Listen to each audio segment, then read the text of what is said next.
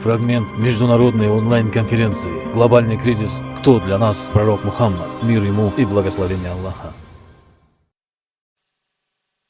Коран, как слово Аллаха, истина, нить, ведущая к Аллаху, самая великая из всех чудес, сотворенных пророком Мухаммадом, Аллаху алейхи вассалям. Коран — это вечное пророчество, совершенное Слово Всевышнего и последнее небесное откровение, которое утвердило для всего человечества последний закон Божий. Аллах вкладывал Коран в сердце пророка Мухаммада, саллаху алейхи вассалям, через ангела, ангела Джабраила, а он запоминал звучание аятов и усваивал их глубокий смысл. Это была та истина, которая была принесена в этот мир для того, чтобы исправить ситуацию с теми искажениями, которые были принесены людьми под воздействием этих тех же шайтанов. Эти искажения образовывались после привнесения истины пророком Исои, мир ему. И они должны были быть исправлены. Коран был дан всему человечеству как обновление для пути в дом Всевышнему. На протяжении всей пророческой миссии пророка Мухаммада, саллаху алейхи вассалям, откровение было неспослано, а затем передавалось людям в устной форме. Все пророки мира передавали божественную истину устно, и ни единой буквы своей рукой они, ни один из пророков мира, но не было записано. Ведь это правда, дорогие братья и сестры. Все исторические источники это подтверждают. Это уже только потом, после ухода пророков, спустя даже не один десятки лет, люди начинали облачать слова пророков в письменную форму, чтобы ну, так формировалось священное писание, Библия у христиан. И то же самое происходило и с Кораном. Самый главный вопрос, который всегда является острым у верующих любой религии, это вопрос подлинности и неизменности их священного писания. И в связи с этим хотелось бы напомнить о том, о чем с самого раннего детства у нас, мусульман, принято считать. Наш Коран сохранился неповрежденным, ни одна буква в нем не была потеряна. В отличие от Библии, Коран никогда не изменялся, и это несомненно доказательство, что Коран — непогрешимое Божье Слово. То есть утверждается, что Библия была искажена, в то же время как Коран чудесным образом сохранился без изменений. Одним из самых страшных грехов в исламе считается куфр, неверие, что может вывести человека из ислама. Нам так предписано, что человек должен верить, подчеркну, даже не знать, а должен верить, что Коран — это неизменное слово Аллаха. Нельзя сомневаться в подлинности даже одной буквы из Корана, добавлять или убавлять что-то оттуда. К примеру, считать, что когда-то кто-то что-то прибавил или убавил в Коране, что-то в Коране было якобы изменено, ни одна буква из Корана не исчезла, не была изменена, ведь сам Аллах обещал, что Он будет охранять свое откровение. Так нас заставили считать под страхом объявить тебя кафером и изгнать из ислама. Дорогие братья и сестры, а кто это решил? Кодификация Корана осуществлялась людьми со всеми их обычными человеческими пристрастиями. История много чего сохранила об истинных качествах тех, кто составлял Коран. И зная это, теперь нам запрещают даже подумать о том, что когда-то кто-то что-то прибавил или убавил в Коране. Запрещают думать о том, что в Коране что-то могло быть изменено. В достоверных записях о жизни и учении Мухаммада, саллаху алейки вассалям, говорится, что большая часть Корана была неспослана ему незадолго перед его смертью. Что больше всего откровений он получил именно в этот период. Пророк, саллаху алейки вассалам, при своей земной жизни не оставлял никаких указаний собирать откровения в одну книгу. Единая редакция Корана была принята в середине VII века под редакцией третьего халифа Усмана ибн Афана.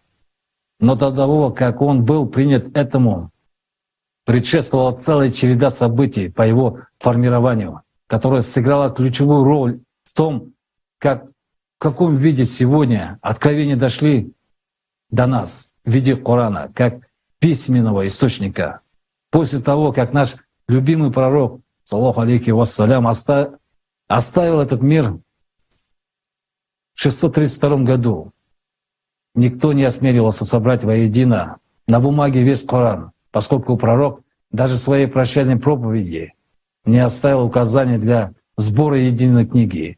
Неужели, если бы на то была воля Всевышнего Аллаха, пророку, саллаху алейхи вассалам, было, не дано было таких указаний собрать откровение в единую книгу при своей земной жизни. Предложение о записи Корана было выдвинуто Умаром ибн Аль-Хатабом при правлении первого халифа Абу Бакра Ас-Садика. Свидетельство этого события сохранилось в сборнике хадисов Сахих Аль-Бухари. Да будет доволен им Аллах.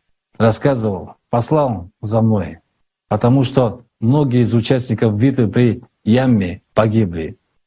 В это время у него был Умар и Абу Бакр.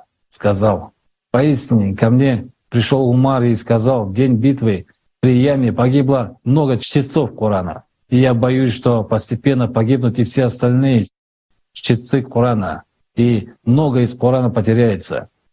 Я считаю, что ты должен отдать приказ собрать Коран.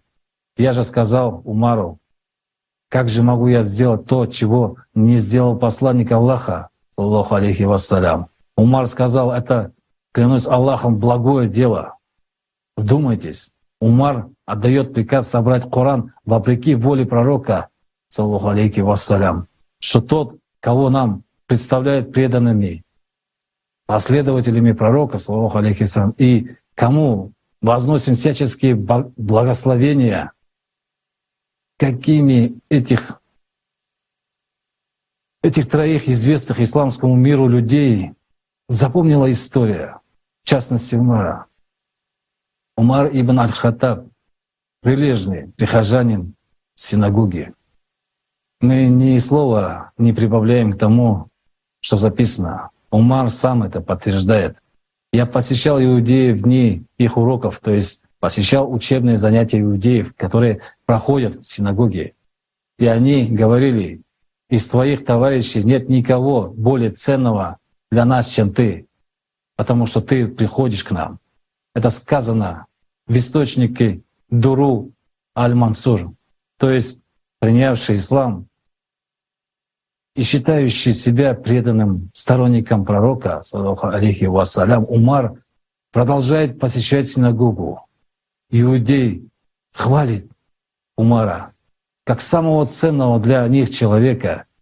А чем он так для них ценен? Посмотрите Коран, почитайте сами. Сколько раз Коране упоминается имя пророка, саллаху алейки вассалям? Всего пять раз. При этом иудейские пророки упоминаются Моисей 136 раз, Авраам 69 раз, Ной 43 раза. Как, такло, как такое могло быть? Имя величайшего из всех пророков, Аллаху алейки вассалям, упоминается в дес, десятки раз меньше, чем имена иудейских пророков. Разве это не явное доказательство иудейского влияния на написание Корана? Но мало того, что Умар посещает синагогу, он неоднократно предлагает пророку саллаху алейхи вассалям, принять Тору. И тому есть следующее свидетельство. Я сказал посланнику Аллаха, саллаху алейхи вассалям, «О посланник Аллаха, я был у одного своего брата из Бани, Курейза, иудейское племя, и он написал, что для меня полный свиток Торы. Не представить ли его тебе? И тогда изменилось лицо посланника Аллаха, Аллаху велик. Мир ему. И он сказал, клянусь тем, чьей длани душа Мухаммада. Если бы сам Муса был среди вас, и вы последовали бы за ним и оставили бы меня, то вы впали бы в заблуждение. Это свидетельство содержится в хатку Аль-Бари, том 13. То есть пророк, саллаху алейхи вассалям, прямо предостерегает верующих о том, что следование за иудейским пророком — заблуждение. У пророка меняется лицо. Он возмущен этим предложением многобожника Умара, и он дает ему жесткую отповедь. И несмотря на гнев пророка, несмотря на то, что сам пророк, саллаху алейхи вассалям, категорически не принимал Тору, Умар продолжал неоднократно предлагать ее посланнику Аллаха, стремясь вовлечь его в иудаизм. И пророк, саллаху алейхи вассалям, отвечал, «О люди, поистине, мне даны все слова и завершения их, так доволь, довольствуйтесь и мной. Я пришел к вам с тем, что является чистым и ясным. Так не впадайте же в заблуждение, и пусть те, кто впали в заблуждение, не собьют вас с пути. Сам пророк Мухаммад, саллаху алейхи вассалям, называл многобожника Умара тем, кто впал в заблуждение. И в Коране есть тому явное подтверждение. Ты найдешь самыми лютыми врагами верующих иудеев и многобожников влияние иудеев на формирование Корана явно прослеживается на многочисленности упоминаний иудейских пророков, неоднократно повторение аятов о их богобоязненности. В двух аятах второй суры Аль-Бакара, 47 и 122 аятах дважды и слово в слово повторяется о том, что Всевышний вознес иудеев над прочими людьми мира. О сыны Израиля, Израиля, помните о милости, которую я оказал вам, а также о том, что я возвысил вас над мирами. Дорогие братья и сестры, богобоязненным является ислам, как откровение Всевышнего и как величайший пророк, мир ему, печать всех пророков Мухаммад, Аллаху алейхи вассалям, как может всемогущий Аллах в одной суре Корана дважды говорит о том, что возвысил иудеев над всеми мирами, а в другой говорит о том, что все люди равны перед Аллахом. У Аллаха не может быть противоречий, ведь в 13 суре 10 аята сказано «скрывайте скрываете вы свои речи или произносите их вслух, прячетесь вы ночью или открыто передвигаетесь днем, вы все равны перед Аллахом. Во многих аятах Корана многократно приводятся эпизоды из жизни предшествующих иудейских пророков. Дорогие мусульмане, разве нужно Всевышнему Аллаху принести послание откровения, ссылаться и подтверждать свою истину словами иудейских пророков. Разве истина, идущая от самого Аллаха, требует чего, чего-либо подтверждения? Коран был сформирован так, что практически все суры представляют собой повторяющиеся идеи и эпизоды. Для чего это было сделано? Зачем нужно множественное упоминание иудейских пророков и богобоязненности иудейского народа. Множественность повторов приводит в действие механизм непроизвольного запоминания, что и было нужно тем, кто стоял за так называемыми инициаторами составления Корана. В Коране содержится немало противоречий из-за искажений, которые внесли многобожники иудеи. История сохранила разговор трех халифов Усмана ибн Афана, того, кто пытался убить пророка Мухаммада, мир ему, с одним из своих современников. Усман сказал, что Коран при жизни пророка содержал 1 миллион 27 тысяч букв. Нынешний же текст состоит из 267 тысяч 33 букв. Некий Абу Аль-Асвад сообщил со слов своего отца, что мы имели обыкновение читать главу Корана подобно суре корова по длине. Я помню только следующие слова. Должны ли сыновья Адама иметь две долины, полные богатств? Тогда бы они искали третью. В современном Коране таких слов нет. И Аиша, да будет доволен ей Аллах, согласно Ас Суюти говорила во времена пророка главы суры «Коалиция», сура 33, содержала 200 стихов. Когда безбожник Умар редактировал записи Корана, записаны были только нынешние стихи, то есть 73. Получается, что в Коран вошли не все откровения, переданные пророком, мир ему. И это только часть таких неудобных вопросов для верующих, неизменность Корана мусульман.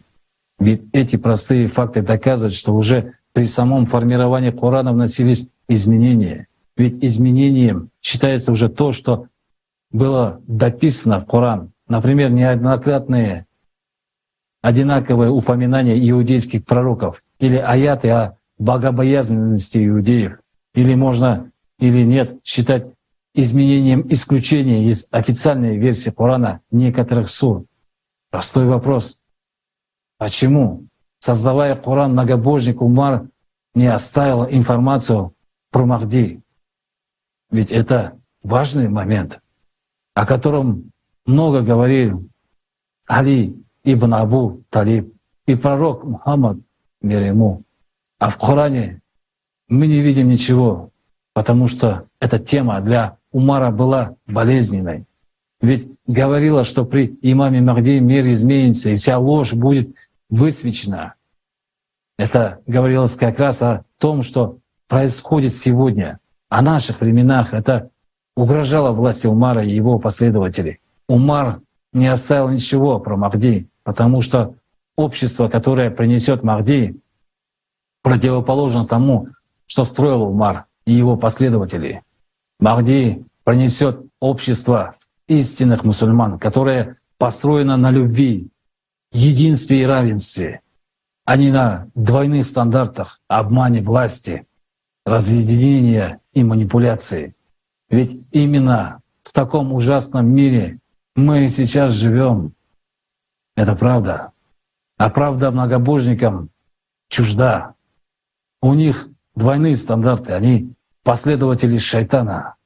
Пророк говорил, что Махди очистит то, что привнесут в религию. И нет другой истины, кроме как с ним. И это прямая противоположность тому, что творил Умар. Это бы его обличало. Защищая истину, многие мусульмане верные пророку, миру ему, расстались с жизнью, но до конца были верны пророку. Они настоящие мусульмане. Поэтому многобожник Умар, который составлял Коран, исключил пророчество самого пророка Мухаммада, мир ему, об имане, об имаме Махди, потому что перед многобожниками закрыта божественная суть. Они миряют земными ценностями, у них нет рая, только ад рай у них на земле, а после смерти они будут страдать. Да, истину от Аллаха, изначальный Коран нашему любимому пророку, саллаху алейки вассалям, передал сам ангел Джабраил. Но Коран, которым мы так гордимся, писали два иудея.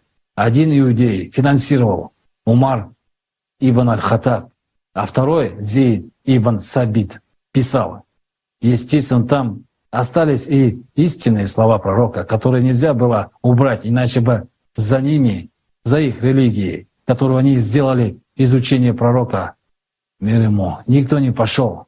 Разве вы не знаете, кто именно и как писал Коран? зачем говорите, что не знаете этого? Вы знаете и то, что пророк сказал, что Коран будет изменен.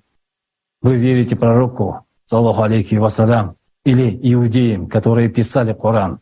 Сам пророк говорил, что он принесет ясный и простой для понимания Коран.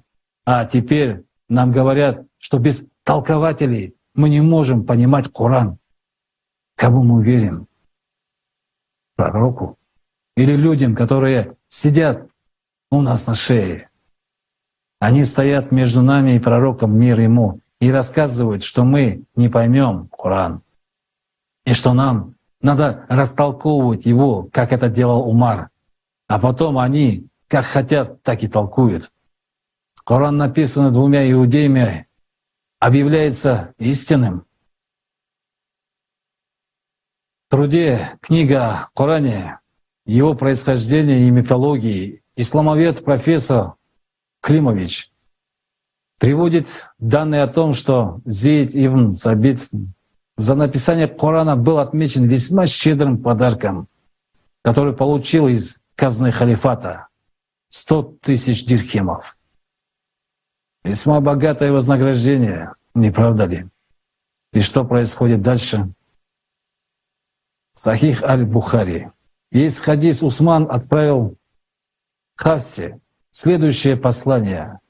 Пришли нам рукописи Корана, чтобы мы могли собрать воедино все материалы Корана в идеальных копиях и вернуть тебе рукописи. Хавса отправила их Усману. Затем Усман приказал Зейду бин Сабиту, Абдуллаху ибн Аз Зубайру, Саиду ибн Альс Асу и Абд Ар Рахману ибн Хариту, ибн Хишаму переписать рукописи в идеальных копиях. Усман сказал трем курайшитам, если вы не согласны с Зайдом и Табитом по какому-либо пункту Корана, то пишите его на диалекте курайшитов, ведь Коран был явлен на их языке. Так они и сделали. И когда ими было написано много копий, Усман вернул оригиналы рукописи Хавси. Усман отправил в каждую мусульманскую провинцию по одному экземпляру того, что они переписали, и приказал сжечь все остальные коранические тексты, будь то отдельные рукописи или же целые копии. Возникает вопрос, а зачем уничтожать другие экземпляры откровения? Что в них содержалось такого, что могло угрожать исламу? А ведь христианское каноническое священное писание формировалась по такой же схеме и участь других письменных источников, содержащих слова пророка Исы, была так же, как и с не вошедшими в книгу фрагментами откровения. История повторяется один в один, не правда ли? А что мусульмане промолчали? Нет, они возмутились. По свидетельству Ибн Аби Дауда, это вызвало возмущение многих мусульман, обвинявших Усмана ибн Афана в том, что он уничтожил книгу Аллаха. Но их недовольство было подавлено. И сегодня нас убеждают в том, что это Коран, прямое, неизменное откровение в виде книги, посланное чудесным образом от Всевышнего. Но при чем тут божественное откровение? нить, ведущая к Аллаху, переданная Всевышним через ангела Джабраила, пророку Мухаммаду, саллаху алейхи вассалям, и письменные тексты от разных людей, собранные в книгу ставленниками иудеев. Для чего мусульманам пугает, что это страшное заблуждение знать то, что при формировании Корана произвольно прибавили или убавили, или изменили в Коране то, что кому-то было крайне необходимо. Коран был изменен уже при его написании. Это факты, которые очевидны. И когда была выдана и размножена нужная версия, они закрепили в нашем сознании убеждение о неизменности Корана и неименуемой кары за допущение в том малейших сомнений Братья и сестры, хвала Аллаху Господу миров, который устроил все творения наилучшим образом. Он повелел людям размышлять над Божьими творениями, дабы руководствоваться ими на пути познанию могущества Всевышнего Творца и к постижению Его великих качеств. Господь не спаслал своего посланника, мир ему, Коран, дабы он разъяснял его людям, и они размышляли над его аятами. Нет ничего выше руководства Всевышнего. Сунны пророка Мухаммада, саллаху алейхи вассалям, зачем мы следуем за неверными и поддерживаем их убеждения. Миф о неизменности Корана полностью аналогичен с историей формирования Торы, основной священной книгой иудаизма. В Торе также написано, что Тора никогда не будет изменена, и что невозможно изменить слова, закон, даже самому мудрому человеку на свете. В одном из разделов Пятикнижия Моше говорит по слову Всевышнего, «Не прибавляйте к тому, что я заповедую вам, и не убавляйте от этого, чтобы хранить заповеди Всевышнего Бога вашего, которые я заповедую вам». Можно также обратить внимание на показания самой Торы, каким образом был дарован этот закон. Первые скрижали были начертаны перстом Божьим. Их Моисей разбил в гневе, увидев идолопоклонничество евреев. Но когда Моисей второй раз вошел, зашел на гору, то вторые скрижали были написаны уже им самим.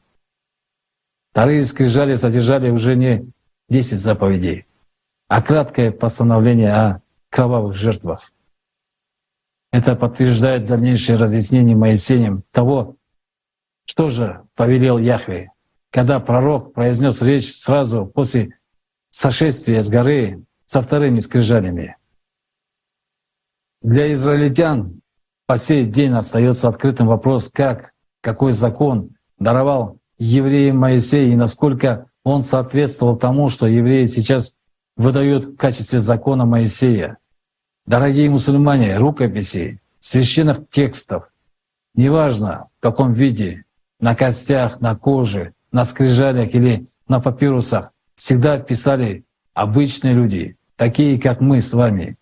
Пророки никогда не оставляли ничего из откровений, написанных своей рукой.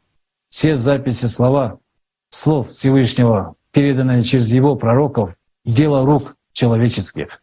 И благодаря этим записям можно выдрессировать нас так, что мы будем себя вести, как это нужно последователям Умара.